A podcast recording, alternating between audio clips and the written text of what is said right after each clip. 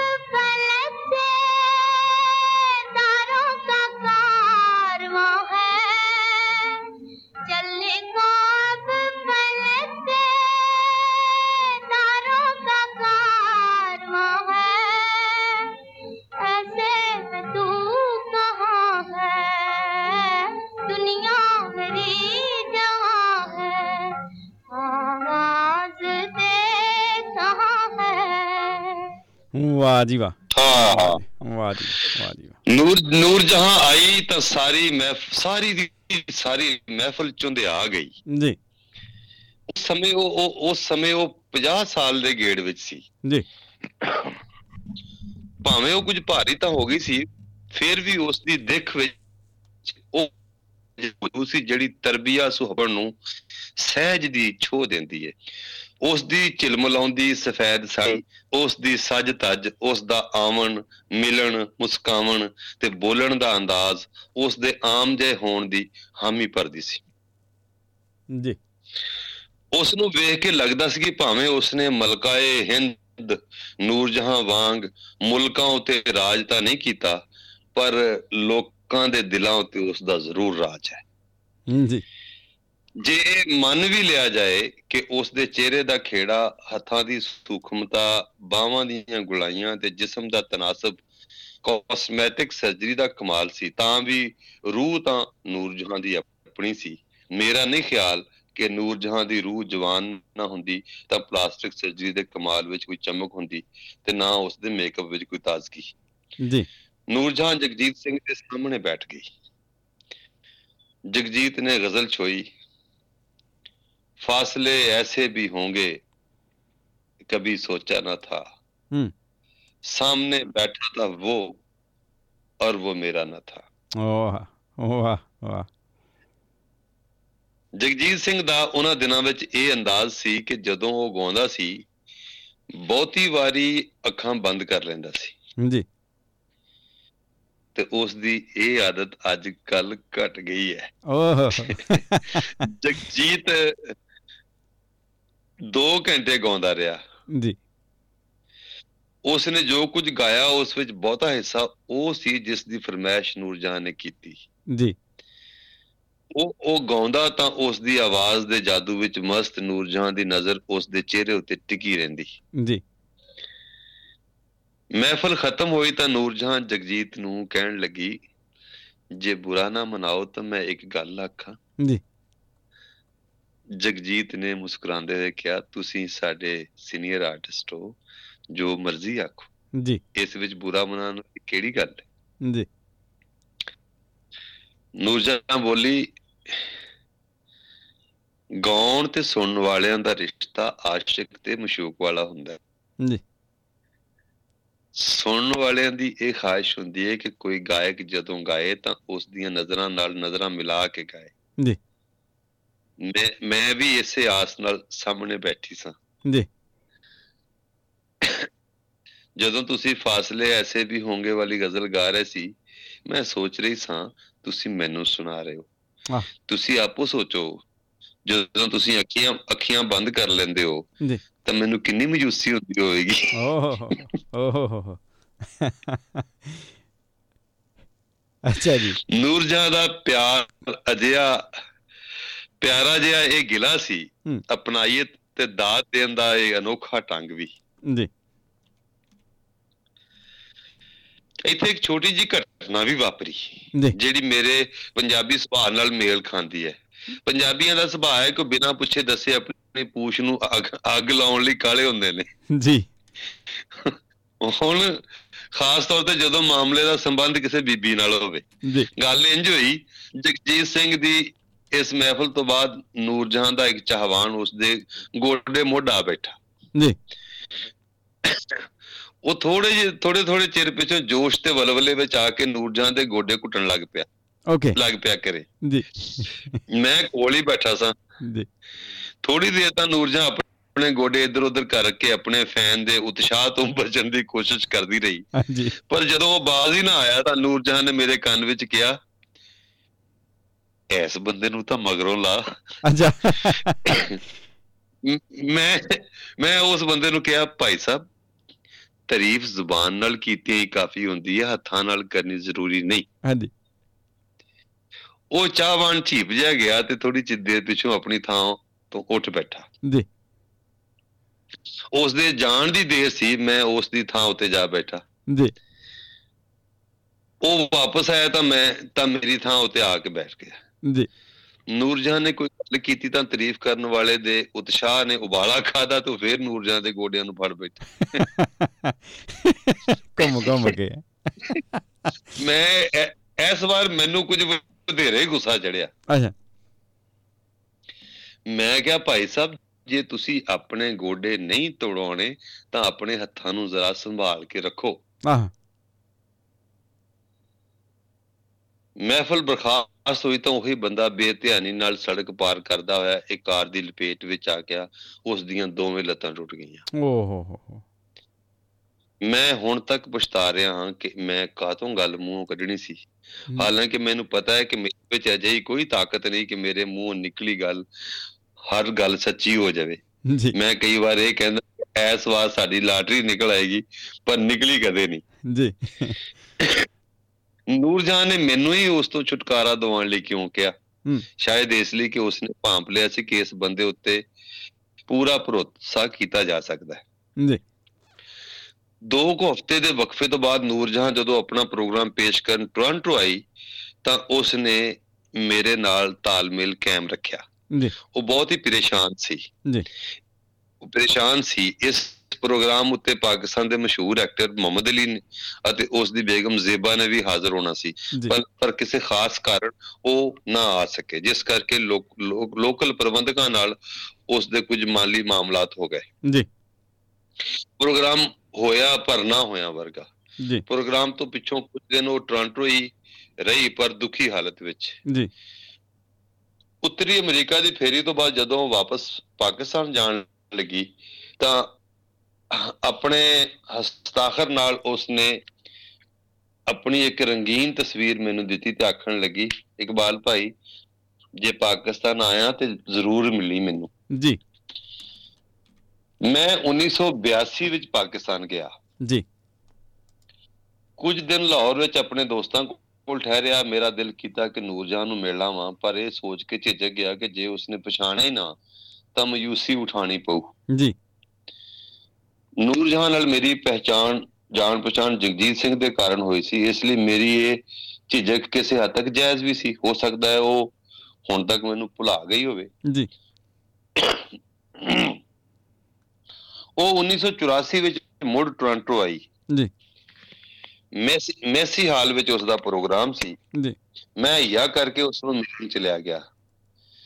ਹਾਲ ਦੇ green room ਵਿੱਚ ਆਪਣੇ ਨਾਲ ਆਪਣੇ ਨਾਂ ਦੀ ਪਰਚੀ ਅੰਦਰ ਭੇਜੀ ਤਾਂ ਨੂਰਜਹਾਨ ਨੇ ਅੰਦਰੋਂ ਹੀ ਆਵਾਜ਼ ਦਿੱਤੀ ਇਕਬਾਲ ਭਾਈ ਬਾਹਰ ਕਿਉਂ ਖੜਾ ਹੈ? ਅੰਦਰ ਆ ਜਾ ਆ ਨਾ। ਜੀ। ਮੈਂ ਅੰਦਰ ਗਿਆ ਤਾਂ ਨੂਰਜਹਾਨ ਨੇ ਜਗਜੀਤ ਸਿੰਘ ਦਾ ਹਾਲ ਪੁੱਛਿਆ ਤੇ ਗਿਲਾ ਕੀਤਾ। ਜੀ।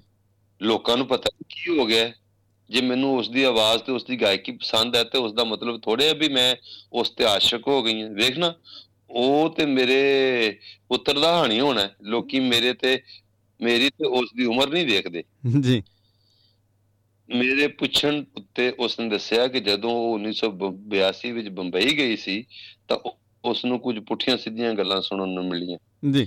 ਨੂਰਜਹਾਂ ਉਸ ਵੇਲੇ ਸਟੇਜ ਤੇ ਜਾਣ ਦੀ ਤਿਆਰੀ ਕਰ ਰਹੀ ਸੀ ਉਹ ਕਹਿਣ ਲੱਗੀ ਕੱਲ ਮੈਨੂੰ ਮੇਰੇ ਹੋਟਲ ਵਿੱਚ ਸਵੇਰੇ 10 ਵਜੇ ਜ਼ਰੂਰ ਮਿਲੀ ਜੀ। ਹਿੰਦੁਸਤਾਨ ਦੀਆਂ ਜਿਨ੍ਹਾਂ ਨਵੀਆਂ ਪੀੜ੍ਹੀਆਂ ਨੇ ਨੂਰਜਹਾਂ ਨੂੰ ਫਿਲਮਾਂ ਵਿੱਚ ਕੰਮ ਕਰਦਿਆਂ ਨਹੀਂ ਵੇਖਿਆ ਉਹਨਾਂ ਨੂੰ ਉਸ ਨੂੰ ਪਾਕਿਸਤਾਨ ਟੀਵੀ ਉੱਤੇ ਗਾਉਂਦਿਆਂ ਜ਼ਰੂਰ ਸੁਣਿਆ ਹੋਵੇਗਾ। ਬਿਲਕੁਲ। ਨੂਰਜਹਾਂ ਬਰਸਗੀਰ ਦੀਆਂ ਗਿਣਤੀ ਦੀਆਂ ਦੋ ਚਾਰ ਫਿਲਮੀ ਸ਼ਖਸੀਅਤਾਂ ਵਿੱਚੋਂ ਹੈ ਜਿਨ੍ਹਾਂ ਨੇ ਇਸ ਸਦੀ ਦੇ ਚੌਥੇ ਦਹਾਕੇ ਵਿੱਚ ਅਦਾਕਾਰੀ ਤੇ ਸੰਗੀਤ ਦੀ ਦੁਨੀਆ ਵਿੱਚ ਕਦਮ ਰੱਖਿਆ ਸੀ। ਜੀ। ਤੇ ਸਦਾ ਬਹਾਰ ਬੂਟਿਆਂ ਵਾਂਗ ਹੁਣ ਤੱਕ ਆਪਣੀ ਕਲਾ ਦੀ ਮਹਿਕ ਖਿੰਡਾ ਰਹੀਆਂ ਨੇ। ਜੀ। ਨੂਰਜਹਾਂ ਦਾ ਜਨਮ ਸਤੰਬਰ 1926 ਨੂੰ ਕਸੂਰ ਵਿੱਚ ਹੋਇਆ। ਉਸ ਦੇ ਉਸ ਦਿਨ ਪਵਨ ਨੇ ਵੀ ਨੂਰਜਹਾਂ ਦੇ ਆਉਣ ਦੀ ਖੁਸ਼ੀ ਵਿੱਚ ਗੀਤ ਗਾਏ ਹੋਣਗੇ। ਕਸੂਰ ਗਾਇਕੀ ਲਈ ਮਸ਼ਹੂਰ ਜਗ੍ਹਾ ਹੈ। ਸੰਗੀਤ ਸਮਰਾਟ ਕਲਾਸਿਕਲ ਉਸਤਾਦ ਜਨਤੀ ਉਸਤਾਦ ਬੜੇ ਗੁਲਾਮ ਅਲੀ ਖਾਨ ਵੀ ਕਸੂਰ ਦੇ ਹੀ ਜੰਮਪਲ ਸਨ। ਉਸਤਾਦ ਬੜੇ ਗੁਲਾਮ ਅਲੀ ਖਾਨ ਵੀ ਕਸੂਰ ਦੇ ਜੰਮਪਲ ਸਨ। ਉਸ ਦਾ ਦੂਜਾ ਦਾ ਅਸ- ਅਸਲ ਨਾਮ ਅੱਲਾ ਰੱਖੀ ਅੱਲਾ ਵਸਾਈ ਵੀ ਕਹਿੰਦੇ ਨੇ ਅੱਲਾ ਰੱਖੀ ਵੀ ਕਹਿੰਦੇ ਨੇ। ਜੀ। ਅੱਲਾ ਰੱਖੀ ਸੀ ਜਦੋਂ ਉਸ ਨੇ ਆਪਣਾ ਫਿਲਮੀ ਕੈਰੀਅਰ ਪਿੰਡ ਦੀ ਕੁੜੀ ਫਿਲਮ ਤੋਂ ਸ਼ੁਰੂ ਕੀਤਾ ਉਦੋਂ ਉਸ ਦੀ ਉਮਰ ਹਾਲੇ 7-8 ਸਾਲ ਦੀ ਸੀ। ਜੀ। ਇਹ ਫਿਲਮ 1936 ਵਿੱਚ ਰਿਲੀਜ਼ ਹੋਈ। ਇਸ ਤੋਂ ਬਾਅਦ ਉਸਨੇ ਕੋਈ ਦਰਜਨ ਕੁ ਫਿਲਮਾਂ ਵਿੱਚ ਇੱਕ ਬਾਲ ਅਦਾਕਾਰ ਵਜੋਂ ਬੇਬੀ ਨੂਰਜਹਾਂ ਦੇ ਨਾਂ ਨਾਲ ਕੰਮ ਕੀਤਾ। ਜੀ। ਸੰਗੀਤ ਪੱਖੋਂ ਨੂਰਜਹਾਂ ਨੇ ਪਹਿਲੀ ਵਾਰ ਪੰਜਾਬੀ ਫਿਲਮ ਗੁਲ ਬਕੌਲੀ ਲਈ ਮਸ਼ਹੂਰ ਸੰਗੀਤਕਾਰ ਗੁਲਾਮ ਹੈਦਰ ਦੀ ਡਾਇਰੈਕਸ਼ਨ ਹੇਠ ਗਾਇਆ ਇਹ ਫਿਲਮ 1939 ਵਿੱਚ ਰਿਲੀਜ਼ ਹੋਈ ਸੀ। ਗੀਤ ਦੇ ਬੋਲ ਸਨ ਸ਼ਾਲਾ ਜਵਾਨੀਆਂ ਮਾਣੇ। ਨੂਰਜਹਾਂ 13 ਸਾਲ ਦੀ ਸੀ ਜਦ ਉਸਨੇ ਫਿਲਮਾਂ ਵਿੱਚ ਬਤੌਰ ਹੀਰੋਇਨ ਕੰਮ ਕਰਨਾ ਸ਼ੁਰੂ ਕਰ ਦਿੱਤਾ ਸੀ। ਫਿਲਮਾਂ ਵਿੱਚ ਉਸ ਨੂੰ film producer K D Mehra ਨੇ ਲਿਆਂਦਾ ਸੀ। ਫਿਲਮਾਂ ਵਿੱਚ ਲਾਹੌਰ ਉਦੋਂ ਭਾਵੇਂ ਬੰਬਈ ਦੇ ਬਰਾਬਰ ਤਾਂ ਤਾਂ ਨਹੀਂ ਸੀ ਪਰ ਉਸ ਵੇਲੇ ਦੇ ਮਦਰਾਸ ਜਿਹੜਾ ਉਹ ਜ਼ਰੂਰ ਦਰਜਾ ਰੱਖਦਾ ਸੀ। ਜੀ। ਨੂਰਜਹਾਂ ਨੂੰ ਪਹਿਲੀ ਫਿਲਮ ਪਹਿਲੀ ਵਾਰ ਸ਼ੁਰੂਤ ਉਦੋਂ ਮਿਲੀ ਜਦੋਂ ਦਿਲ ਸੁਖ ਪੰਚੋਲੀ ਨੇ 1942 ਵਿੱਚ ਇਸ ਨੂੰ ਖਾਨਦਾਨ ਫਿਲਮ ਵਿੱਚ ਰੋਲ ਦਿੱਤਾ। ਜੀ। ਇਸ ਫਿਲਮ ਦਾ ਹੀਰੋ ਭਾਰਤੀ ਫਿਲਮਾਂ ਦਾ ਮਸ਼ਹੂਰ ਐਕਟਰ ਪ੍ਰਾਨ ਸੀ। ਜੀ। ਇਸ ਫਿਲਮ ਦੀ ਗੈਰ ਮਾਮੂਲੀ ਕਾਮਯਾਬੀ ਨੂਰਜਹਾਂ ਨੂੰ ਉਡਾ ਕੇ ਬੰਬਈ ਲੈ ਗਈ। ਬੰਬਈ ਫਿਲਮ ਨਗਰੀ ਵਿੱਚ ਉਹ ਕੱਲੀ ਨਹੀਂ ਗਈ ਉਹ ਆਪਣਾ ਸ਼ੋਖ ਪੰਜਾਬੀ ਰੰਗ ਵੀ ਆਪਣੇ ਨਾਲ ਹੀ ਲੈ ਗਈ। ਜੀ ਅੱਛਾ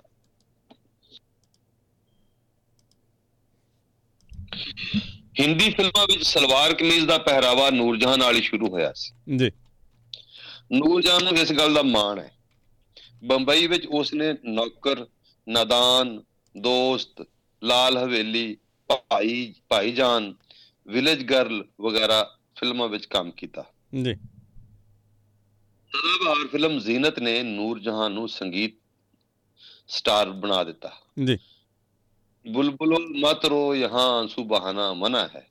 ਆਂਸੂ ਬਹਾਨਾ ਹੈ ਮਨਾ। ਬੁਲਬੁਲੋ ਮਤ ਰੋ ਯਹਾਂ ਆਂਸੂ ਬਹਾਨਾ ਹੈ ਮਨਾ। ਉਸ ਨੂੰ ਚੁੱਕ ਕੇ ਕਿਤੇ ਦਾ ਕਿਤੇ ਲੈ ਗਿਆ ਇਹ ਗਾਣਾ। ਇਸ ਗੀਤ ਨੇ ਉਸ ਵੇਲੇ ਦੀ ਸੰਗੀਤ ਮਲਕਾ ਖੁਰਸ਼ੀਦ ਨੂੰ ਬੇਤਾਜ ਕਰ ਦਿੱਤਾ। ਹੁਣ ਹਰ ਪਾਸੇ ਨੂਰਜਾਂ ਦਾ ਹੀ ਚਰਚਾ ਸੀ। ਉਸ ਨੇ ਫਿਲਮ ਜ਼ੀਨਤ ਵਿੱਚ ਆਹੇ ਨਾ ਭਰੇ ਸ਼ਿਕਵੇ ਨਾ ਕੀਏ ਕਵਾਲੀ ਗਾਈ ਤਾਂ ਜ਼ੋਰਾ ਬਾਈ ਅੰਬਾਲੇ ਵਾਲੀ ਤੇ ਅਮੀਰ ਬਾਈ ਕਰਨਾਟਕੀ ਦੇ ਨਿਰ- ਨਿਰਤਕੀ ਢੰਗ ਦੇ ਸੰਗੀਤ ਦਾ ਰਿਵਾਜ ਵੀ ਖਤਮ ਹੋ ਗਿਆ। ਜ਼ਨਾਨੀਆਂ ਆਵਾਜ਼ਾਂ ਵਿੱਚ ਗਾਈ ਇਸ ਫਿਲਮ ਫਿਲਮੀ ਕਵਾਲੀ ਨੇ ਫਿਲਮਾਂ ਵਿੱਚ ਨਰੋਲ ਸੂਫੀਆਨਾ ਤਰਜ਼ ਦੀ ਇਸ ਗਾਇਕੀ ਲਈ ਪੱਕੀ ਥਾਂ ਬਣਾ ਦਿੱਤੀ। ਜੀ। ਇਸ ਫਿਲਮ ਦਾ ਸੰਗੀਤ ਹਫੀਜ਼ ਖਾਨ ਨੇ ਦਿੱਤਾ ਸੀ। ਜੀ। ਮਹਿਬੂਬ ਖਾਨ ਦੀ 1946 ਵਿੱਚ ਬਣਾਈ ਹੋਈ ਅਨਮੋਲ ਘੜੀ ਇੱਕ ਅਜਿਹੀ ਫਿਲਮ ਸੀ ਜਿਸ ਵਿੱਚ ਨੂਰਜਹਾਨ ਦੀ ਅਦਾਕਾਰੀ ਤੇ ਗਾਏ ਗੀਤਾਂ ਨੇ ਉਸ ਦੇ ਰੁਤਬੇ ਨੂੰ ਆਕਾਸ਼ ਤੱਕ ਪਹੁੰਚਾ ਦਿੱਤਾ। ਜੀ। ਇਸ ਫਿਲਮ ਦਾ ਗੀਤ ਆਵਾਜ਼ ਦੇ ਕਹਾਂ ਹੈ ਦੁਨੀਆ ਮੇਰੀ ਜਵਾਂ ਹੈ ਹਮੇਸ਼ਾ ਹਮੇਸ਼ਾ ਲਈ ਨੂਰਜਹਾਨ ਦੀ ਪਛਾਣ ਬਣ ਗਿਆ। ਇਸ ਫਿਲਮ ਦੇ ਕੁਝ ਹੋਰ ਗੀਤ ਵੀ ਹਰਮਨ ਪਿਆਰੇ ਹੋਏ ਜਿਵੇਂ ਜਵਾਂ ਜਵਾਂ ਹੈ ਮੁਹੱਬਤ ਤੇ ਆਜਾ ਮੇਰੀ ਬਰਬਾਦ ਮੁਹੱਬਤ ਕੇ ਸਹਾਰੇ ਤੇ ਕਿਆ ਮਿਲ ਗਿਆ ਭਗਵਾਨ ਤੁਝੇ ਦਿਲ ਕੋ ਦੁਖਾ ਕੇ। ਇਸ ਫਿਲਮ ਦਾ ਸੰਗੀਤ ਮਸ਼ਹੂਰ ਸੰਗੀਤਕਾਰ ਨੌਸ਼ਾਦ ਨੇ ਦਿੱਤਾ ਸੀ।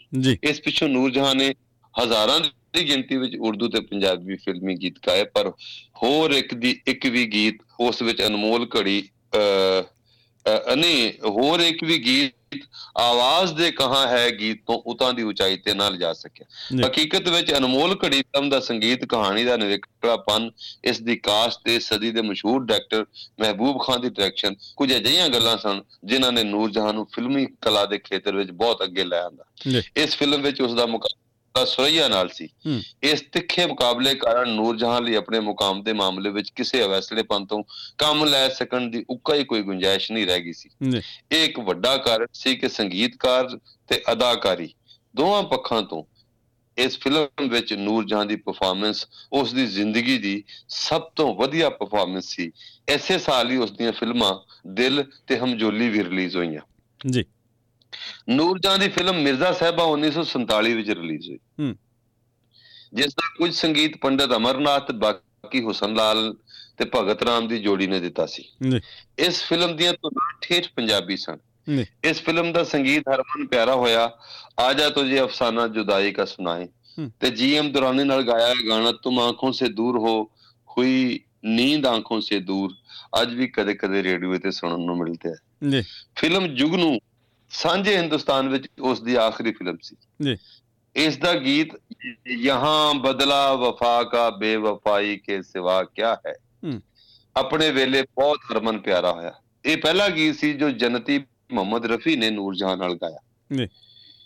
ਟੋਰਾਂਟੋ ਵਿੱਚ ਰਹਿੰਦੇ ਰਫੀ ਸਾਹਿਬ ਦੇ ਵੱਡੇ ਭਾਈ ਹਮੀਦ ਸਾਹਿਬ ਨੇ ਦੱਸਿਆ ਉਸ ਦਿਨ ਰਫੀ ਬਹੁਤ ਨਰਵਸ ਸੀ। ਨੂਰਜਹਾਨ ਨੇ ਉਸ ਨੂੰ ਪਾਣੀ ਪਿਲਾਇਆ ਤੇ ਹੌਸਲਾ ਦਿੱਤਾ। ਜੀ। ਇਹ ਗੀਤ ਰਫੀ ਸਾਹਿਬ ਦੀਆਂ ਵੱਡੀਆਂ ਕਾਮਯਾਬੀਆਂ ਵਿੱਚੋਂ ਇੱਕ ਹੈ। ਇਸ ਫਿਲਮ ਦਾ ਸੰਗੀਤ ਰਫੀ ਸਾਹਿਬ ਦੇ ਸਰਪ੍ਰਸਤ ਫਿਰੋਜ਼ ਨਿਜ਼ਾਮੀ ਸਾਹਿਬ ਨੇ ਦਿੱਤਾ ਸੀ। ਜੁਗਨੂ ਫਿਲਮ ਤੋਂ ਬਾਅਦ ਉਹ ਪਾਕਿਸਤਾਨ ਚਲੀ ਗਈ ਜਿੱਥੇ ਕੋਈ ਗਾਇਕਾ ਜਾਂ ਅਦਾਕਾਰਾ ਉਸ ਦੇ ਨੇੜੇ ਤੇੜੇ ਵੀ ਨਹੀਂ ਸੀ ਪਹੁੰਚਦੀ। ਜੀ। ਜਦੋਂ ਲਤਾ ਮੰਗੇਸ਼ਕਰ ਫਿਲਮੀ ਦੁਨੀਆ ਵਿੱਚ ਆਈ ਉਦੋਂ ਨੂਰਜਹਾਂ ਦੀ ਧਾਕ ਬੈਠ ਚੁੱਕੀ ਸੀ। ਜੀ। ਇਸ ਗੱਲ ਦਾ ਲਤਾ ਉੱਤੇ ਅਸਰ ਪੈਣਾ ਹੀ ਸੀ। ਲਤਾ ਆਪ ਮੰਨਦੀ ਹੈ ਕਿ ਉਹ ਨੂਰਜਹਾਂ ਦੀ ਬਹੁਤ ਵੱਡੀ ਚਾਹਵਾਨ ਹੈ। ਹੁਣ ਇਹਨਾਂ ਦੋਵਾਂ ਨੇ 1945 ਵਿੱਚ ਫਿਲਮ ਬੜੀ ਮਾਂ ਵਿੱਚ ਇਕੱਠਿਆਂ ਕੰਮ ਕੀਤਾ ਸੀ। ਜੀ। ਨੂਰਜਹਾਂ ਨੇ ਇਸ ਵਿੱਚ ਹੀਰੋਇਨ ਦਾ ਰੋਲ ਕੀਤਾ ਸੀ ਔਰ ਇਸ ਫਿਲਮ ਦਾ ਇੱਕ ਗੀਤ ਆ ਇੰਤਜ਼ਾਰ ਹੈ ਤੇਰਾ ਆਪਣੇ ਸਮੇਂ ਬਹੁਤ ਪਿਆਰਾ ਸਾਬਤ ਹੋਇਆ ਪਰ ਦੇਸ਼ ਦੀ ਵੰਡ ਨੇ ਇਹਨਾਂ ਦੋਵਾਂ ਦੀਆਂ ਜੂਹਾਂ ਵੱਖਰੀਆਂ ਵੱਖੋ ਵੱਖਰੀਆਂ ਕਰ ਦਿੱਤੀਆਂ। ਜੀ। ਜੇ ਨੂਰ ਨੂਰ ਜਹਾਂ ਹਿੰਦੁਸਤਾਨ ਵਿੱਚ ਰਹਿੰਦੀ ਤਾਂ ਕੀ ਹੁੰਦਾ? ਕੀ। ਲਤਾ ਮੰਗੇਸ਼ਕਰ ਨੂੰ ਹੁਣ ਵਾਲਾ ਰੁਤਬਾ ਹਾਸਲ ਹੋ ਸਕਦਾ ਸੀ। ਹੂੰ। ਅਜਿਹੇ ਸਵਾਲ ਹੁਣ ਲੋੜੇ ਜਾਪਦੇ ਹਨ। ਉਂਝ ਵੀ ਇਹ ਦੋਹਾਂ ਦੀਆਂ ਆਵਾਜ਼ਾਂ ਦਾ ਕਣ ਤੇ ਗੁਣ ਵੱਖਰਾ ਵੱਖਰਾ ਹੈ। ਬਿਲਕੁਲ।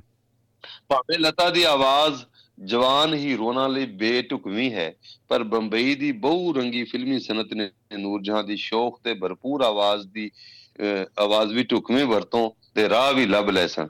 ਹੋ ਸਕਦਾ ਇਹਨਾਂ ਦੋਹਾਂ ਦਾ ਆਪਸੀ ਮੁਕਾਬਲਾ ਇਹਨਾਂ ਦੋਹਾਂ ਵੱਲੋਂ ਹੋਰ ਵੀ ਉਚੇਰੀ ਫਨਕਾਰਾਨਾ ਪੇਸ਼ਕਾਰੀ ਦਾ ਸਬਬ ਬਣਦਾ। ਉਤਲੇ ਸਵਾਲ ਜਾਂ ਕਿਆਫੇ ਕੋਈ ਮੈਨੇ ਰੱਖਣ ਜਾਂ ਨਾ, ਪਰ ਇਹ ਇੱਕ ਹਕੀਕਤ ਹੈ ਕਿ ਜੋ ਕੁਝ ਬੰਬਈ ਦੀ ਫਿਲਮੀ ਸਨਤ ਨੂਰ ਜਹਾਂ ਤੋਂ ਕਰਵਾ ਜਾਂ ਗਵਾ ਸਕੀ, ਉਸ ਦਾ ਪਾਸਕ ਵੀ ਲਾਹੌਰ ਦੀ ਫਿਲਮੀ ਸਨਤ ਇਸ ਵਿਚਿੱਤਰ ਕਲਾਕਾਰ ਨੂੰ ਹਾਸਲ ਤੋਂ ਹਾਸਲ ਨਹੀਂ ਕਰ ਸਕੀ। ਹਾਲਾਂਕਿ ਨੂਰਜਾਨ ਨੇ ਫਿਲਮਾਂ ਵਿੱਚ ਕੰਮ ਕਰਦਿਆਂ ਅਤੇ ਐਕਟਿੰਗ ਛੱਡਣ ਪਿੱਛੋਂ ਪਲੇਬੈਕ ਸਿੰਗਰ ਵਜੋਂ ਹਜ਼ਾਰਾਂ ਦੀ ਗਿਣਤੀ ਵਿੱਚ ਗੀਤ ਗਾਏ ਤੇ ਗਜ਼ਲਾਂ ਗਾਏ ਇਸ ਮਾਮਲੇ ਵਿੱਚ ਹੰਡੇ ਹੋਏ ਸੰਗੀਤਕਾਰ ਐਸ ਮਹਿੰਦਰ ਨੇ ਠੀਕ ਥਾਂ ਉਂਗਲ ਰੱਖੀ, ਜਦੋਂ ਉਸਨੇ ਕਿਹਾ, ਲਾਹੌਰ ਵਿੱਚ ਸੰਗੀਤਕਾਰ ਘੱਟ ਸਿਆਣੇ ਨਹੀਂ। ਪਾਕਿਸਤਾਨ ਦੀ ਫਿਲਮੀ ਸਨਅਤ ਕੋਲ ਨਾ ਤਾਂ ਬੰਬਈ ਦੀ ਪੱਧਰ ਦੀ ਤਕਨੀਕ ਸੀ, ਨਾ ਨਵੇਂ ਤਜਰਬੇ ਕਰਨ ਦਾ ਹੀਆ ਸੀ ਤੇ ਨਾ ਹੀ ਉਹ ਦਿਬ ਦ੍ਰਿਸ਼ਟੀ ਕਿ ਉਹ ਕਿਸੇ ਕਲਾਕਾਰ ਤੋਂ ਉਸ ਦੀ ਅਸਲ ਸਮਝ ਮੁਜਬ ਕੰਮ ਕਰਵਾ ਸਕਦੀ। ਇਸ ਲਈ ਇਸ ਵਿੱਚ ਵੀ ਹੈਰਾਨੀ ਦੀ ਕੋਈ ਗੱਲ ਨਹੀਂ ਕਿ ਨੂਰਜਹਾਂ ਪਾਕਿਸਤਾਨੀ ਫਿਲਮਾਂ ਵਿੱਚ ਕਲਾ ਤੇ ਸੰਗੀਤ ਪੱਖੋਂ ਆਪਣੇ ਬੰਬਈ ਦੇ ਦੌਰ ਤੋਂ ਅੱਗੇ ਨਾ ਜਾ ਸਕੀ। ਜੀ। ਤੁਰਕ ਦੀ ਵੰਡ ਵੇਲੇ ਨੂਰਜਹਾਂ ਆਪਣੇ ਸ਼ੌਹਰ ਸੈਯਦ ਸ਼ੌਕਤ ਹੁਸੈਨ ਰਿਜ਼ਵੀ ਨਾਲ ਕੁਝ ਚਿਰ ਕਰਾਚੀ ਰਹਿਣ ਤੋਂ ਪਿੱਛੋਂ ਪੱਕੇ ਤੌਰ ਤੇ ਲਾਹੌਰ ਟਿਕ ਗਈ ਜਿੱਥੇ ਉਸਨੇ ਸ਼ਾਹ ਨੂਰ ਸਟੂਡੀਓ ਦੀ ਨੀਂਹ ਰੱਖੀ। ਨੂਰਜਹਾਂ ਨੇ ਆਪਣੀ ਪਹਿਲੀ ਫਿਲਮ 1951 ਵਿੱਚ 94 ਦੇ ਨਾਂ ਤੋਂ ਬਣਾਈ ਜਿਸ ਨੂੰ ਸ਼ੌਕਤ ਰਿਜ਼ਵੀ ਨੇ ਡਾਇਰੈਕਟ ਕੀਤਾ। ਸ਼ਾਇਰ ਐਫ ਡੀ ਸ਼ਰਫ ਦੇ ਗੀਤਾਂ ਨੂੰ ਸੰਗੀਤ ਦਿੱਤਾ ਜੰਤੀ ਫਰੋਜ਼ ਨਿਜ਼ਾਮੀ ਨੇ। ਜੀ। ਨੂਰ ਜਹਾਨ ਨੇ 1951 ਤੋਂ 60 ਤੱਕ ਸਿਰਫ 13 ਫਿਲਮਾਂ ਵਿੱਚ ਜਿੱਥੇ ਹੀਰੋਇਨ ਵਜੋਂ ਕੰਮ ਕੀਤਾ ਉੱਥੇ ਇਹਨਾਂ ਫਿਲਮਾਂ ਲਈ ਗੀਤ ਵੀ ਆਪ ਹੀ ਗਾਏ। ਜੀ। ਇਹਨਾਂ ਵਿੱਚ ਦੁਪੱਟਾ ਗੁਲਨਾਰ ਲਖਤੇ ਜਿਗਰ ਇੰਤਜ਼ਾਰ ਅਨਾਰਕਲੀ ਕੋਇਲ ਤੇ ਗਾਲਿਬ। ਇਹ ਉਰਦੂ ਦੀਆਂ ਕਾਮਯਾਬ ਫਿਲਮਾਂ ਤੋਂ ਵੱਖ ਚਾਰ ਪੰਜਾਬੀ ਫਿਲਮਾਂ ਪਾਟੇ ਖਾਂ ਨੂਰਾਂ ਛੂ ਮੰਤਰ ਤੇ ਪਰਦੇਸਣ ਇਹਦੇ ਵਿੱਚ ਨੂਰਜਾਨ ਨੇ ਗਾਣੇ ਵੀ ਗਾਏ ਤੇ ਐਜ਼ ਅ ਹੀਰੋਇਨ ਐਕਟਿੰਗ ਵੀ ਕੀਤੀ। ਜੀ। ਨੂਰਜਾਨ ਨੇ 1960 ਤੋਂ ਬਾਅਦ ਅਦਾਕਾਰੀ ਅਦਾਕਾਰੀ ਐਕਟਿੰਗ ਬੰਦ ਕਰਕੇ ਪਲੇਬੈਕ ਗਾਉਣਾ ਸ਼ੁਰੂ ਕਰਤਾ। ਉਸਨੇ ਪਹਿਲੀ ਵਾਰ ਫਿਲਮ ਸਲਮਾ ਲਈ ਪਲੇਬੈਕ ਗਾਇਆ। ਇਸ ਫਿਲਮ ਦਾ ਇੱਕ ਗੀਤ ਇਹ ਜ਼ਿੰਦਗੀ ਹੈ ਜਾਂ ਕਿਸੇ ਦਾ ਇੰਤਜ਼ਾਰ ਹੈ? ਇਸ ਫਿਲਮ ਦੇ ਗੀਤ ਨੂਰਜਹਾਂ ਦੀ ਭੈਣ ਈਦਣ ਦੇ ਖੌਂਦ ਔਰ ਸ਼ਾਇਰ ਤਨਵੀਰ ਨਕਵੀ ਦੇ ਲਿਖੇ ਹੋਏ ਸਨ। ਜੀ। ਮੁਸੀਕਾਰ ਸਨ ਰਸ਼ੀਦ ਅਤਰੇ। ਜੀ। ਸੱਚ ਤਾਂ ਇਹ ਵੀ ਹੈ ਕਿ ਨੂਰਜਹਾਂ ਦੇ ਇੱਕ ਦੇ ਪਲੇਬੈਕ ਗੀਤ ਪਹਿਲੀ ਵਾਰ ਫਿਲਮ ਜਾਣੇ ਬਹਾਰ ਵਿੱਚ ਵਰਤੇ ਗਏ। ਇਹ ਫਿਲਮ ਨੂਰਜਹਾਂ ਦੇ ਸ਼ੌਹਰ ਸ਼ੌਕਤ ਰਿਜ਼ਵੀ ਨੇ 1958 ਵਿੱਚ ਬਣਾਈ ਸੀ। ਨੂਰਜਹਾਂ ਦੇ ਆਪਣੇ ਖੌਂਦ ਸ਼ੌਕਤ ਰਿਜ਼ਵੀ ਤੋਂ ਅਲੱਗ ਹੋਣ ਦੇ ਕਾਰਨ ਉਸਨੇ ਇਸ ਫਿਲਮ ਵਿੱਚ ਕੰਮ ਕਰਨੋਂ ਨਾ ਕਰ ਦਿੱਤੀ ਸੀ। ਇਸ ਫਿਲਮ ਦੀ ਹੀਰੋਇਨ ਲਈ ਮੁਸਰਤ ਨਜ਼ੀਰ ਨੂੰ ਚੁਣਿਆ ਗਿਆ। ਪਲੇਬੈਕ ਗਾਣੇ ਪਹਿਲਾਂ ਹੀ ਨੂਰਜਹਾਂ ਦੀ ਆਵਾਜ਼ ਵਿੱਚ ਰਿਕਾਰਡ ਹੋ ਚੁੱਕੇ ਸਨ। ਇਸ ਤਰ੍ਹਾਂ ਮੁਸਰਤ ਤੇ ਪਲੇਬੈਕ ਗੀਤ ਨੂਰਜਹਾਂ ਦੇ ਵਰਤੇ ਗਏ। ਇਹ ਫਿਲਮ ਬੁਰੀ ਤਰ੍ਹਾਂ ਫਲਾਪ ਹੋ ਗਈ ਤੇ ਇਸ ਦੇ ਗਾਣੇ ਵੀ ਮਕਬੂਲ ਨਾ ਹੋ ਸਕੇ। ਜੀ। ਸੰਗੀਤ ਪ੍ਰੇਮੀਆਂ ਲਈ ਇਹ ਮਾਣ ਦੀ ਗੱਲ ਹੈ ਕਿ ਨੂਰਜਹਾਂ ਨੇ ਪੰਜਾਬੀ ਫਿਲਮਾਂ ਲਈ ਸਭ ਤੋਂ ਵੱਧ ਪਲੇਬੈਕ ਦਿੱਤਾ ਹੈ। ਹੂੰ। ਫਿਲਮ ਹੀਰ ਰਾਂਝੇ ਦੇ ਗੀਤ ਸੁਣ ਵੰਜਲੀ ਦੀ ਮਿਛੜੀ ਤਾਨ ਵੇ। ਤੋਂ ਵੱਖ ਹੋਰ ਵੀ ਅਨੇਕਾਂ ਫਿਲਮੀ ਗੀਤ ਹਨ ਜੋ ਆਪਣੀ ਨਵਿਕਲੀ ਪਛਾਣ ਰੱਖਦੇ ਸਾਨੂੰ ਨਹਿਰ ਵਾਲੇ ਪੁਲ ਤੇ ਬੁਲਾ ਕੇ ਤੇ ਤੇਰੇ। ਮੁਖੜੇ ਦਾ ਕਾਲਾ ਕਾਲਾ ਤਿਲ ਵੇ ਜਾਂ ਸੁੰਝੇ ਦਿਲ ਵਾਲੇ ਬੂਏ ਜਾਂ ਸੁਣ ਵੇ ਬਲੌਰੀ ਅੱਖ ਵਾਲਿਆ ਇਹ ਜਦੋਂ ਹੌਲੀ ਜਿਹੀ ਲੈਣਾ ਮੇਰਾ ਨਾਂ ਜਾਂ ਉਸ ਦਾ ਸਦਾ ਆਭਾਰ ਗੀਤ ਕਹਿੰਦੇ ਨੇ ਨੈਣਾ ਜਦ ਕਦੇ ਵੀ ਸੁਣਨ ਨੂੰ ਮਿਲਦੇ ਹਨ ਤਾਂ ਮਨ ਕਿਸੇ ਅਨੋਖੀ ਲਜ਼ਤ ਨਾਲ ਭਰ ਜਾਂਦਾ। ਵਾਹ ਜਿੱਥੋਂ ਤੱਕ ਆਪਣੀ ਇਸ ਮਹਾਨ ਕਲਾਕਾਰ ਦੀ ਕਦਰ ਪਾਉਣ ਦਾ ਸਵਾਲ ਹੈ ਪਾਕਿਸਤਾਨ ਦੇ ਲੋਕਾਂ ਜਾਂ ਇਸ ਦੀ ਹਕੂਮਤ ਨੇ ਕੋਈ ਕਸਰ ਨਹੀਂ ਛੱਡੀ। ਉਹਨਾਂ ਨੂਰਜਹਾਂ ਨੂੰ ਮੌਸੀਕਾਰ ਮਰਹੂਮ ਖਾਜਾ ਖੁਰਸ਼ੀਦ ਅਨਵਰ ਦੀ ਫਿਲਮ ਇੰਤਜ਼ਾਰ ਦੇ ਸਦਾ ਬਹਾਰ ਗੀਤ ਲਈ ਮਲਕਾ ਤਰਨਮ ਦਾ ਖਿਤਾਬ ਹੀ ਨਹੀਂ ਦਿੱਤਾ ਸਗੋਂ ਮੁਲਕ ਵਾਲੀਆਂ ਮਲਕਾ ਵਾਲੀਆਂ ਖੁੱਲਾ ਮੰਨਣ ਦਾ ਹੱਕ ਵੀ ਦੇ ਦਿੱਤਾ। ਜੀ। ਮਸ਼ਹੂਰ ਸੰਗੀਤਕਾਰ ਨੌਸ਼ਾਦ ਅਲੀ ਦੇ ਕਹਿਣ ਮੁਜਬ ਨੂਰ ਜਹਾਂ ਦੀ ਆਵਾਜ਼ ਜ਼ਿਆਦਾ ਗਹਿਰੀ ਅੱਛੀ ਤੇ ਅਨਮੋਲ ਹੈ। ਜਦੋਂ ਮੈਂ 1984 ਵਿੱਚ ਉਸ ਨੂੰ ਉਸ ਦੇ ਹੋਟਲ ਵਿੱਚ ਮਿਲਣ ਗਿਆ ਜੀ। ਤਾਂ ਉਸ ਦਾ ਪਹਿਲਾ ਸਵਾਲ ਇਹ ਸੀ ਤੈਨੂੰ ਪਿਛਲੀ ਵਾਰੀ ਕਿਹਾ ਸੀ ਲਾਹੌਰ ਆਏਗਾ। ਆਇਆ ਨਹੀਂ ਫਿਰ ਤੂੰ? ਜੀ।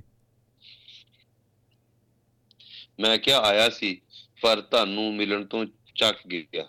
ਜੀ। ਸੋਚਿਆ ਸ਼ਾਇਦ ਤੁਸੀਂ ਮੇਰੇ ਬਾਰੇ ਭੁੱਲ ਭੁਲਾ ਚੁੱਕੇ ਹੋਵੋਗੇ। ਜੀ। ਹੈ ਚੱਲਾ। ਹਮ। ਉਸਨੇ ਕੁਝ ਨਾਰਾਜ਼ਗੀ ਨਾਲ ਕਿਹਾ। ਜੀ। ਆਪਣਿਆਂ ਨੂੰ ਕੋਈ ਬੜਾ ਭੁੱਲ ਜਾਂਦਾ ਹੈ। ਵਾਹ। ਨੇੜਿਓਂ ਤੱਕਿਆਂ ਨੂਰ ਜਹਾਂ ਖੁੱਲੇ ਡੁੱਲੇ ਸੁਭਾਅ ਦੀ ਠੇਠ ਲੌਰਣ ਹੈ। ਜੀ। ਜਿਸ ਨੂੰ ਹੋਰਨਾਂ ਦੀ ਤਾਰੀਫ ਕਰਨੀ ਆਉਂਦੀ ਹੈ। ਜੀ। ਖਬਰੇ ਇਹਦੇ ਬਾਰੇ ਹੀ ਪ੍ਰੋਫੈਸਰ ਮੋਹਨ ਸਿੰਘ ਨੇ ਕਿਹਾ ਸੀ ਗੁਜਰਾਂ ਕੱਢੀਆਂ ਬਾਹਰ ਜੋ ਚੋਮਣੇ ਨੂੰ ਦੁੱਧਾਂ ਵਿੱਚ ਮਧਾਣੀਆਂ ਹਲੀਆਂ ਨੇ ਸੱਕ ਮਲਦੀਆਂ ਰਾਵੀ ਦੇ ਪੱਤਣਾ ਨੂੰ ਅੱਗ ਲਾਉਣ ਲਾਹੌਰ ਨਾ ਚੱਲੀਆਂ ਨੇ। ਵਾਹ ਵਾਹ ਵਾਹ ਅੱਗ ਲਾਉਣ ਲਾਹੌਰ ਨਾ ਚੱਲੀਆਂ ਨੇ। ਗੁਜਰਾਂ ਕੱਢੀਆਂ ਬਾਹਰ ਜੋ ਚੋਮਣੇ ਨੂੰ ਦੁੱਧਾਂ ਵਿੱਚ ਮਧਾਣੀਆਂ ਹਲੀਆਂ ਨੇ ਸੱਕ ਮਲਦੀਆਂ ਰਾਵੀ ਦੇ ਪੱਤਣਾ ਨੂੰ ਅੱਗ ਲਾਉਣ ਲਾਹੌਰ ਨਾ ਚੱਲੀਆਂ ਨੇ। ਵਾਹ। ਉਸ ਦਾ ਮੈਨੂੰ ਪਹਿਲਾ ਸਵਾਲ ਸੀ ਜਗਜੀਤ ਦੀ ਜਾਂ ਸੁਰਿੰਦਰ ਕੌਰ ਦੀ ਕੋਈ ਨਵੀਂ ਕੇਸਟ ਤੇ ਨਹੀਂ ਆਈ। ਇਸ ਦੀ ਗੱਲਬਾਤ ਤੋਂ ਜ਼ਾਹਿਰ ਸੀ ਕਿ ਉਹ ਇਸ ਗੱਲ ਦੀ ਪੂਰੀ ਖਬਰ ਰੱਖਦੀ ਹੈ ਕਿ ਹਿੰਦੁਸਤਾਨ ਵਿੱਚ ਸੰਗੀਤ ਤੇ ਕਲਾ ਦੇ ਖੇਤਰ ਵਿੱਚ ਕੀ ਹੋ ਰਿਹਾ। ਜੀ। ਮੈਂ ਪੁੱਛਿਆ ਆਪਣੀ ਲੰਮੀ ਸੰਗੀਤ ਜ਼ਿੰਦਗੀ ਵਿੱਚ ਤੁਸੀਂ ਕੋਈ ਸ਼ਾਗਿਰਦ ਵੀ ਬਣਾਈ ਹੈ? ਜੀ। ਨੂਰਜਾਂ ਬੋਲੀ ਅੱਜ ਕੱਲ ਸਾਰੀਆਂ ਉਸਤਾਦ ਹੀ ਜੰਮਦੀਆਂ ਨੇ।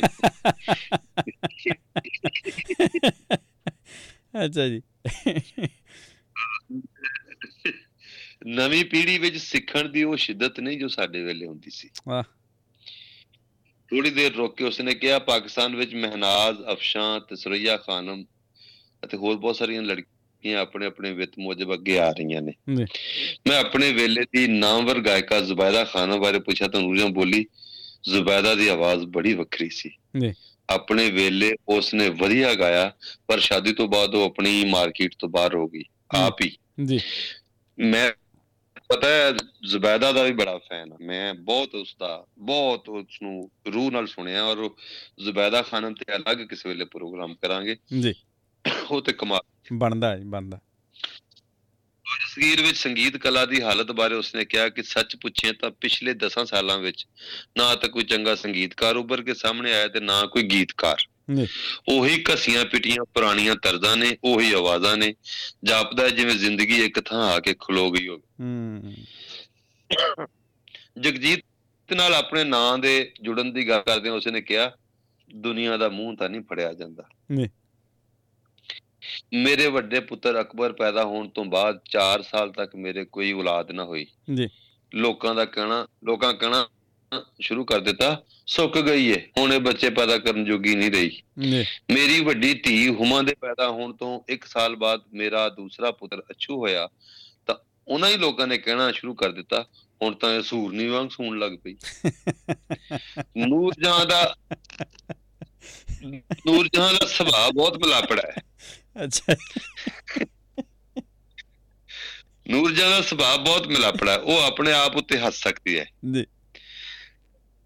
10 ਕੁ ਸਾਲ ਹੋਏ ਸਿੱਖ ਯਾਤਰੀਆਂ ਦਾ ਇੱਕ ਜੱਥਾ ਗੁਰਦੁਆਰਿਆਂ ਦੇ ਦਰਸ਼ਨਾਂ ਲਈ ਲਾਹੌਰ ਪਹੁੰਚਿਆ।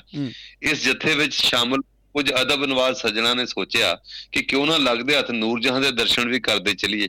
ਜੀ। ਉਹਨਾਂ ਨੂਰ ਜਹਾਂ ਨੂੰ ਟੈਲੀਫੋਨ ਕੀਤਾ ਤਾਂ ਉਸ ਕਿਹਾ ਕਿ ਅੱਜ ਹੀ ਸ਼ਾਮ ਨੂੰ ਆ ਜਾਓ। ਜੀ। ਨੂਰ ਜਹਾਂ ਆਉਣ ਵਾਲਿਆਂ ਨੂੰ ਬੜੇ ਨਿੱਘ ਨਾਲ ਮਿਲੀ ਸ਼ਰਬਤ ਚਾਹ ਤੇ ਲਾਹੌਰ ਵਿੱਚ ਬਣਨ ਵਾਲੀਆਂ ਖਾਸ ਮਠਾਈਆਂ ਨਾਲ ਉਹਨਾਂ ਦੀ ਟਹਿਲ ਸੇਵਾ ਕੀਤੀ। ਚਾਹ ਪਾਣੀ ਤੋਂ ਵਿਹਲੇ ਹੋਣ ਪਿੱਛੋਂ ਹਿੰਦੁਸਤਾਨੀ ਯਾਤਰੀਆਂ ਫਰਮਾਇਸ਼ ਤੇ ਨੂਰਜਾਨ ਨੂੰ ਗੀਤ ਸੁਣਾਉਣ ਲਈ ਨੂਰਜਾਨ ਨੇ ਆਪਣੇ ਸਜਿੰਦੇ ਬੁਲਾ ਲਏ। ਜੀ। ਆਪਣਾ ਗੀਤ ਛੋਣ ਵੇਲੇ ਉਸਨੇ ਕਿਹਾ ਇਹ ਗੀਤ ਮੈਂ ਉਦੋਂ ਗਾਇਆ ਸੀ ਜਦੋਂ ਮੇਰਾ ਵੱਡਾ ਬੇਟਾ ਅਕਬਰ ਮੇਰੀ ਕੁੱਖ ਵਿੱਚ ਸੀ। ਜੀ।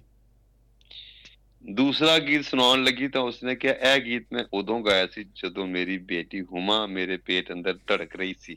ਜੀ। ਜਦੋਂ ਉਸਨੇ ਨੇ ਤੀਸਰਾ ਗਾਉਣ ਗਾਉਣ ਵੇਲੇ ਆਪਣੇ ਬੇਟੇ ਅਸਗਰ ਦੇ ਪੇਟ ਵਿੱਚ ਹੋਣ ਦੀ ਗੱਲ ਕੀਤੀ ਤਾਂ ਇੱਕ ਲੇਖਕ ਯਾਤਰੀ ਤੋਂ ਰਹਿ ਨਾ ਹੋਇਆ। ਉਸਨੇ ਕਿਹਾ ਮੈਡਮ ਕੋਈ ਅਜਿਹਾ ਗੀਤ ਵੀ ਸੁਣਾਓ ਜਿਹੜਾ ਉਹ- ਉਦੋਂ ਤੁਸੀਂ ਗਾਇਆ ਹੋਵੇ ਜਦੋਂ ਜਦੋਂ ਤੁਹਾਡਾ ਪੇਟ ਖਾਲੀ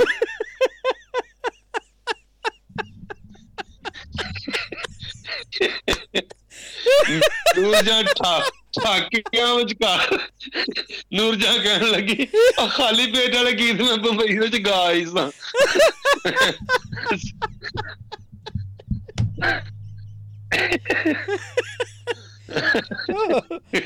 ਕਹਿੰਦੀ ਖਾਲੀ ਪੇਟ ਵਾਲੇ ਗੀਤ ਮੈਂ ਬੰਬਈ ਵਿੱਚ ਗਾਈ ਸੂ।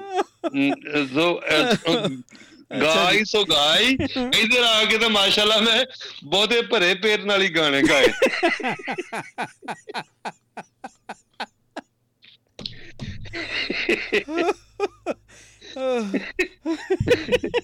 ਨੂਰ ਅੱਛਾ ਜੀ। ਨੂਰ ਨੂਰ ਨੂਰਜਾ ਨੇ ਗੱਲ ਭਾਵੇਂ ਹਾਸੇ ਵਿੱਚ ਕੀਤੀ ਸੀ। ਪਰ ਉਸ ਦੀ ਗੱਲ ਵਿੱਚ ਕੋਈ ਬਹੁਤੇ ਰਲੇ ਵਾਲੀ ਗੱਲ ਨਹੀਂ ਸੀ। ਜੀ। ਉਸ ਨੇ ਆਪਣੀ ਕੁੱਖੋਂ ਦੋ ਬੇਟੀਆਂ ਤੇ ਚਾਰ ਬੇਟਿਆਂ ਨੂੰ ਜਨਮ ਦਿੱਤਾ। ਜੀ।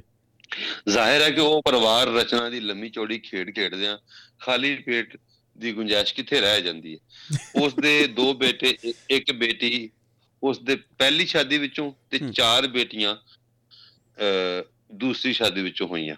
ਜੀ।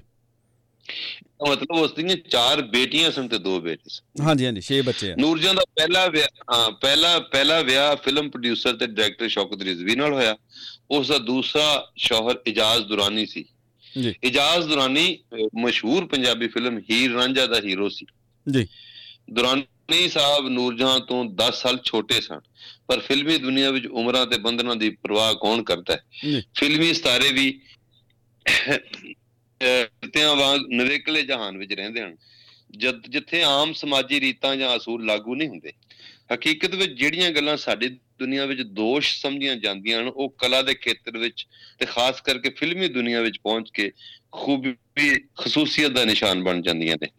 ਇਹ ਗੱਲ ਬੜੀ ਮਸ਼ਹੂਰ ਹੈ ਕਿ ਇੱਕ ਵਾਰੀ ਨੂਰਜਹਾਂ ਪਾਕਿਸਤਾਨੀ ਕ੍ਰਿਕਟਰ ਅਹ, ਕ੍ਰਿਕਟ ਟੀਮ ਦੇ ਇੱਕ ਉੱਗੇ ਖਿਡਾਰੀ ਨਜ਼ਰ ਦੇ ਘਰ ਅਹ, ਲਾਹੌਰ ਵਿੱਚ ਹਾਜ਼ਰੀ ਭਰ ਰਹੀ ਸੀ ਕਿ ਦਰਵਾਜ਼ੇ ਦੇ ਬਾਹਰੋਂ ਕਿਸੇ ਦੀ ਪੈਰ ਪੈਰ ਚਾਪ ਉਹਨਾਂ ਦੇ ਕੰਨੀ ਪਈ। ਨਜ਼ਰ ਸਾਹਿਬ ਨੇ ਘਬਰਾ ਕੇ ਦੂਸਰੀ ਗਲੀ ਦੀ ਬਾਰੀ ਵਿੱਚੋਂ ਛਾਲ ਮਾਰ ਦਿੱਤੀ। ਬਾਹ ਤੁੜਾ ਲਈ। ਇੰਜ ਕ੍ਰਿਕਟ ਖਿਡਾਰੀ ਕ੍ਰਿਕਟ ਖਿਡਾਰੀ ਵਜੋਂ ਉਸ ਦੀ ਖੁਸ਼ਨੁਮਾ ਕੈਰੀਅਰ ਦਾ ਵੀ ਭੋਗ ਪੈ ਗਿਆ। ਜੀ। ਜੇ ਇਹ ਹਾਸਾ ਕਿਸੇ ਆਮ ਔਰਤ ਜਾਂ ਮਰਦ ਦੇ ਇਹ ਡਾਕਟਰ ਸ਼ੌਕਤ ਰਿਜ਼ਵੀ ਦੇ ਬੰਦੇ ਨਹੀਂ ਬੰਦੇ ਪਿੱਛੇ ਲਾਏ ਸਨ ਕਿ ਵੀ ਨੂਰਜਹਾਂ ਦਾ ਅਹ, ਮਤਲਬ ਰੱਖੋ ਵੇਖੋ ਇਹ ਕਿੱਥੇ ਆਉਂਦੀ ਤੇ ਕਿੱਥੇ ਜਾਂਦੀ। ਜੀ। ਤੇ ਉਹਦੇ ਵਿੱਚ ਇਹ ਇਹ ਇਸ ਤਰ੍ਹਾਂ ਹੋਇਆ ਕਿ ਫਿਰ ਉਹ ਇਹ ਮੁਦੱਸਰ ਨਜ਼ਰ ਇੱਕ ਬੜਾ ਵੱਡਾ ਕ੍ਰਿਕਟਰ ਸੀ। ਜੀ। ਤੇ ਉਹਦਾ ਵਾਲਦ ਸੀ ਉਹ ਵੀ ਕ੍ਰਿਕਟਰ ਨਜ਼ਰ। ਉਹ ਉਹਦੀ ਗੱਲ ਹੋ ਰਹੀ ਹੈ। ਜੀ। ਤੇ ਉਹ ਵੀ ਰਿਹਾ ਪਾਕਿਸਤਾਨ ਕੈਪਟਨ ਰਿਹਾ। ਅੱਛਾ। ਅੱਧੇ ਉਹਦਾ ਕਹਿੰਦੇ ਨੇ ਵੀ ਭੋਗ ਪੈ ਗਿਆ। ਜੇ ਹਾਦਸਾ ਕਿਸੇ ਆਮ ਔਰਤ ਜਾਂ ਮਰਦ ਦੇ ਸੰਬੰਧ ਵਿੱਚ ਵਾਪਰਦਾ ਤਾਂ ਅੱਧੇ ਲੋਕ ਔਰਤ ਵੱਲ ਉਂਗਲਾਂ ਕਰਦੇ ਤੇ ਅੱਧੇ ਕ੍ਰਿਕਟ ਖਿਡਾਰੀ ਦੀ ਮੂਰਖਤਾ ਤੇ ਹੱਸਦੇ ਜੀ। ਨੂਰਜਹਾਂ ਦੇ ਮਾਮਲੇ ਵਿੱਚ ਕ੍ਰਿਕਟ ਖਿਡਾਰੀ ਦਿਲੋਂ ਆਪਣੇ ਨਹੀਂ ਉਹਦੇ ਵੱਲੋਂ ਆਪਣੇ ਕ੍ਰਿਕਟ ਕੈਰੀਅਰ ਦੀ ਕੁਰਬਾਨੀ ਨੂੰ ਇੱਕ ਨਜ਼ਰਾਨਾ ਸਮਝਿਆ ਗਿਆ ਜਿਹੜਾ ਦਿਲਾਂ ਵਾਲਿਆਂ ਨੂੰ ਕਦੇ ਕਦਾਈ ਹੁਸਨ ਦੇ ਦਰਬਾਰ ਪੇਸ਼ ਕਰਨਾ ਹੀ ਪੈਂਦਾ ਤੇ ਕਿੱਸਾ ਖਤਮ ਹੋ ਗਿਆ ਜੀ। ਇਹ ਅਜਿਹਾ ਇਕੱਲਾ ਕਿੱਸਾ ਨਹੀਂ ਜਿਹੜਾ ਨੂਰਜਹਾਂ ਦੇ ਨਾਂ ਨਾਲ ਜੁੜਿਆ ਹੋਇਆ ਜੀ। ਪਾਕਿਸਤਾਨ ਦੇ ਫਿਲਮੀ ਕਾਲਮ ਨਵੀਸਾਂ ਕੋਲ ਲੈ ਦੇ ਕੇ ਨੂਰਜਹਾਂ ਹੀ ਤਾਂ ਇੱਕ ਹੰਡਣਸਾਰ ਤੇ ਰੰਗੀਨ ਪਾਤਰ ਹੈ ਜਿਸ ਦੁਆਲੇ ਉਹ ਚੰਗੀ ਮਾੜੀ ਚਰਚਾ ਚਰਚਾ ਦੀਆਂ ਬੁੰਤਰਾਂ ਬੁਣ ਸਕਦੇ ਸਨ। ਅਜਿਹਾ ਉਹਨਾਂ ਨੇ ਰੱਜ ਕੇ। ਅੱਸੀਵੇਂ ਦਹਾਕੇ ਤੱਕ ਅਜਿਹਾ ਕੋਈ ਸਾਲ ਨਹੀਂ ਸੀ ਜਦੋਂ ਪਾਕਿਸਤਾਨੀ ਮੀਡੀਆ ਨੇ ਨੂਰਜਹਾਂ ਦੇ ਨਾਂ ਨਾਲ ਕਿਸੇ ਫੌਜੀ ਡਿਕਟੇਟਰ ਕਿਸੇ ਪੋਲੀਟੀਸ਼ੀਅਨ ਕਿਸੇ ਉੱਚੇ ਸਿਵਲ ਅਹੁਦੇਦਾਰ ਜਾਂ ਕਿਸੇ ਫਿਲਮੀ ਫਾਈਨੈਂਸਰ ਦੇ ਨਾਂ ਨਾਲ ਜੋੜ ਕੇ ਖੰਭਾਂ ਦੀਆਂ ਡਾਰਾਨਾ ਬਣਾਈਆਂ ਹੋਣ। ਜੀ। ਸੱਚੀ ਗੱਲ ਤਾਂ ਇਹ ਹੈ ਕਿ ਨੂਰਜਹਾਂ ਦਾ ਉਹਨਾਂ ਫਾਇਦਾ ਪਾਕਿਸਤਾਨ ਦੀ ਫਿਲਮੀ ਸਨਅਤ ਨੇ ਨਹੀਂ ਉਠਾਇਆ ਹੋਏਗਾ ਜਿੰਨਾ ਉਸ ਦੇਸ਼ ਦੀ ਅਖਬਾਰੀ ਸਨਅਤ ਨੇ ਉਸ ਬਾਰੇ ਖਬਰਾਂ ਤੇ ਕਹਾਣੀਆਂ ਛਾਪ ਕੇ ਉਠਾਇਆ। ਜੀ।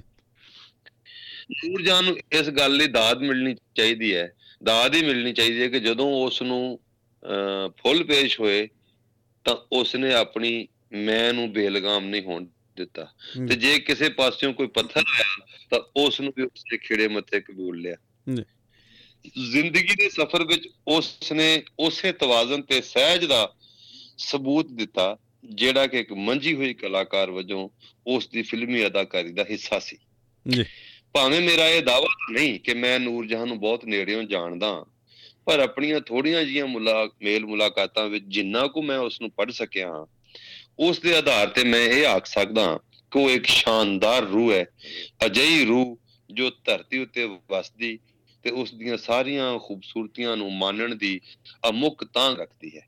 ਜੀ। ਪਾਕਿਸਤਾਨੀ ਪੰਜਾਬੀ ਗਾਇਕ ਸ਼ੌਕਤ ਅਲੀ ਜੂਨ 1997 ਵਿੱਚ ਟ੍ਰਾਂਟੋ ਆਇਆ ਤਾਂ ਮੈਂ ਸ਼ੌਕਤ ਅਲੀ ਨਾਲ ਨੂਰਜਹਾਂ ਦਾ ਜ਼ਿਕਰ ਗਿਲੇ ਵਜੋਂ ਛੇੜਿਆ। ਜੀ। ਦਰਅਸਲ ਇਹ ਲੇਖ ਲਿਖਣ ਦੇ ਸੰਬੰਧ ਵਿੱਚ ਮੈਂ ਨੂਰਜਹਾਂ ਨੂੰ ਬੀਤੇ ਫਰਵਰੀ ਦੇ ਮਹੀਨੇ ਚਿੱਠੀ ਲਿਖ ਕੇ ਉਸ ਤੋਂ ਉਸ ਦੀ ਜ਼ਿੰਦਗੀ ਦੇ ਕੁਝ ਵੇਰਵੇ ਮੰਗੇ ਸਨ। ਜੀ। 5 ਮਹੀਨੇ ਲੰਘ ਗਏ ਪਰ ਮੈਨੂੰ ਆਪਣੀ ਚਿੱਠੀ ਦਾ ਕੋਈ ਜਵਾਬ ਨਹੀਂ ਸੀ ਮਿਲਿਆ। ਜੀ। ਸ਼ੌਕਤ ਅਲੀ ਨੇ ਦੱਸਿਆ ਕਿ ਉਹਨਾਂ ਨੂੰ ਦਿਲ ਦੀ ਤਕਲੀਫ ਫੇਰ ਵੱਧ ਗਈ ਹੈ। ਜੀ। ਜਿਸ ਕਾਰਨ ਜ਼ਿਹਨੀ ਬੇਚੈਨੀ ਵੀ ਉਸ ਨੂੰ ਘੇਰੀ ਰੱਖਦੀ ਹੈ। ਜੀ। ਨੂਰਜਹਾਂ ਅੱਜਕੱਲ ਬਹੁਤ ਬਿਮਾਰ ਅਤੇ ਕਰਾਚੀ ਵਿੱਚ ਆਪਣੀ ਬੇਟੀ ਤੇ ਜਵਾਈ ਹਸਨ ਸਰਦਾਰ ਕੋਲ ਰਹਿ ਰਹੀ ਹੈ। ਨੂਰਜਹਾਂ ਦੀ ਬਿਮਾਰੀ ਦੀ ਖਬਰ ਸੁਣ ਕੇ ਮੈਨੂੰ ਬੇਹੱਦ ਦੁੱਖ ਹੋਇਆ। ਇੰਜ ਜਿਵੇਂ ਕਿਸੇ ਸ਼ਾਨਦਾਰ ਪੁਰਾਣੀ ਔਰ ਇਮਾਰਤ ਦੇ ਢਹਿ ਰਹੀ ਦੀ ਢਹਿ ਰਹੀ ਬੁਰਜੀ ਵੇਖ ਕੇ ਹੁੰਦਾ ਹੈ। ਜੀ। ਨੂਰਜਹਾਂ ਬਰਸਗੀਰ ਵਿੱਚ ਇੱਕ ਪੂਰੇ ਦੌਰ ਦੀ ਤਰਜਮਾਨੀ ਕਰਦੀ ਹੈ। ਉਸ ਨੇ ਅੱਧੀ ਸਦੀ ਤੱਕ ਜਵਾਨ ਦਿਲਾਂ ਨੂੰ ਨਗਮਿਆਂ ਤੇ ਸੁਪਨਿਆਂ ਨਾਲ ਤੜਕਾਇਆ ਉਸ ਦੇ ਸਦਕਾ ਆਸ਼ਿਕ ਦਿਲਾਂ ਨੂੰ ਦੁਨੀਆ ਹਮੇਸ਼ਾ ਜਵਾਨ ਨਜ਼ਰ ਆਈ। ਜੀ। ਉਸ ਦੇ ਗਾਏ ਗੀਤ ਦੁਨੀਆ ਮੇਰੀ ਜਵਾਨ ਹੈ ਦੇ ਰੂਬਰੂ ਸਮੇਂ ਦਾ ਮੂੰਹ ਜ਼ੋਰ ਵਹਿਣ ਵੀ ਅਟਕ ਰਿਹਾ ਲੱਗਦਾ ਹੈ। ਮੈਂ ਉਸ ਦੀ ਲੰਮੀ ਉਮਰ ਦੀ ਆਸ ਕਰਦਾ ਹਾਂ। ਤੇ ਇਥੇ ਇਹ ਲੇਖ ਮੁੱਕਦਾ ਹੈ ਤੇ ਨੂਰਜਾਂ ਫਿਰ 2000 ਦੇ ਵਿੱਚ ਪੂਰੀ ਹੋ ਗਈ। ਇਹ ਉਹਨਾਂ ਦੇ ਜਿਉਂਦੀ ਜਾਣੇ ਉਹਨਾਂ ਦੇ ਵੇਲੇ ਤੱਕ ਦਾ ਲਿਖਿਆ ਹੋਇਆ। ਇਹ ਲੇਖ ਜੀ। ਗੀਤ ਹੈ। ਆਓ ਫਿਰ ਇੱਕ ਗੀਤ ਸੁਣਦੇ ਆ ਤੇ ਫਿਰ ਆਪਾਂ ਗੱਲਾਂ ਬਾਤਾਂ ਜਿਹੜੀਆਂ ਨੇ ਇੱਥੇ ਫਿਰ ਆ ਕੇ ਮੁਕਾਨ ਅੱਗੇ ਤੋਰਦੇ ਆ ਕਰੋ ਜੀ ਇੰਜੋਏ